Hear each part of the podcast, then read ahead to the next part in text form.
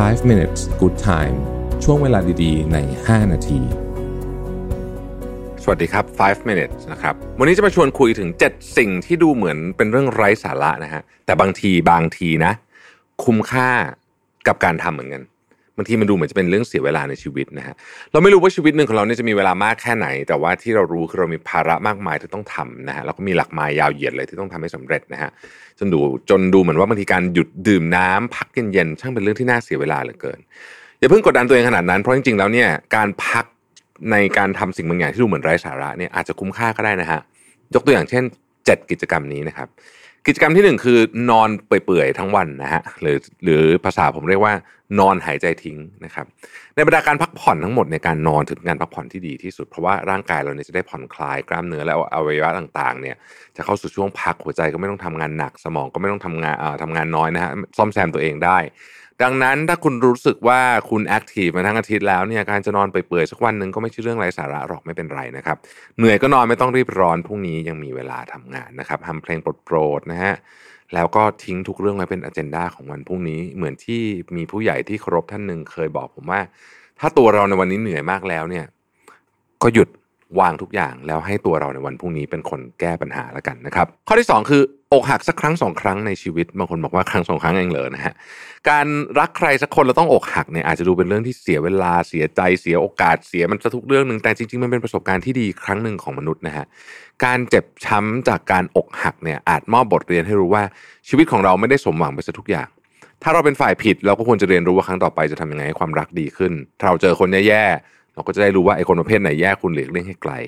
สุดท้ายแล้วเนี่ยมันเป็นเรื่องราวเรื่องหนึ่งที่ตอนเจอนะมันเจ็บมากเลย แต่มันจะผ่านไปนะฮะเวลาช่วยตลอดเพียงรู้เท่าทันความเสียใจแล้วก็อยู่กับมันให้ได้เหมือนเรื่องอื่นๆนะฮะอย่างน้อยเราก็เคยได้มีความรักนะครับ วันหนึ่งคุณจะบอกกับตัวเอง ว่ามันคุ้มค่าจริง ๆ นะฮะเรื่องที่สามคือทำงานที่คุณเกลียด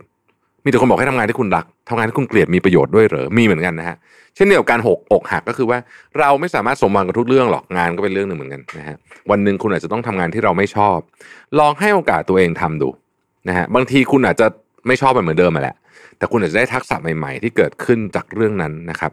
โดยที่คุณไม่รู้เลยตอนแรก คุณอาจจะรับคมความอดทนให้เข้มแข็งขึ้นเพื่อเอาไปใช้ในการต่อไป หรือว่าคุณอาจจะเรียนรู้ที่จะรักมันขึ้นมาก็ได้นะฮะบางครั้งเนี่ย เราต้องทำในสิ่งที่ไม่อยากทำแล้วก็ไม่ทำในสิ่งที่อยากทำด้วยฮะชีวิตก็แบบเนี้ยนะข้อที่สี่นะครับ พักจากงานสักพักหนึ่ง การเดินเตร็ดๆรอบๆออฟฟิศลุกไปส่งกาแฟนั่งฟังเสียงฝนสักสิบนาทีนะฮะทั้งๆที่รู้ว่ามีงานกองอยู่เต็มโต๊ะไปหมดเลยเนี่ยนะฮะจริง ๆ แล้วเนี่ยมันช่วยให้คุณคลายสมองที่มันเครียดจนคิดอะไรไม่ออก นั่งอยู่หน้าคอมบางทีมันทำอะไรก็ไม่ไหวนะฮะพาตัวเองออกไปบ้างไปพักบ้างนะฮะสักสิบยี่สิบนาทีแล้วกลับมาบางทีมันจะ ช่วย refresh สมองเรามากกว่า ข้อที่ 5 คือทำในสิ่งที่คนอื่นไม่ทำนะครับ ไม่ว่าจะโตแค่ไหนเนี่ยแต่ส่วนลึกในใจของเรายังมีความเป็นเด็กเสมอนะครับปีเตอร์แพนเนี่ยใช่เลยนะฮะ เราจะมีกิจกรรมบางอย่างที่ทำแล้วรู้สึกสนุกมาก ๆ แต่ว่าคนอื่นเขาไม่ทำกัน เพราะว่ามันเป็นเรื่องไร้สาระและเสียเวลา ก็จะไปสนใจคนอื่น ถ้ามันเป็นกิจกรรมที่คุณสนุกคุณชอบ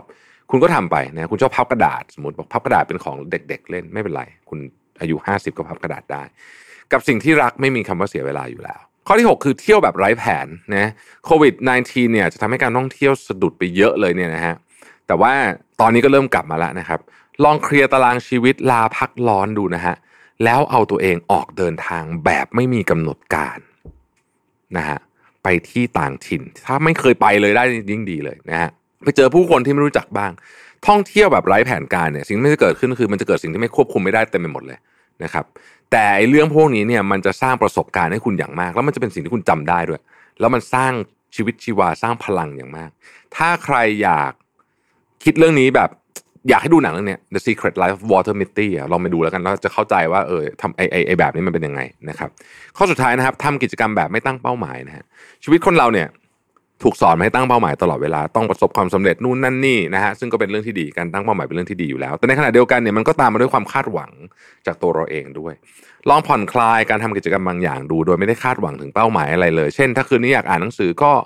ก็อ่านไปกี่บทกี่หน้าก็ได้ไม่ต้องไปคิดว่าจะอ่านอะไรนะฮะเหนื่อยก็พักง่วงก็นอนนะฮะสบายสบายบางนี้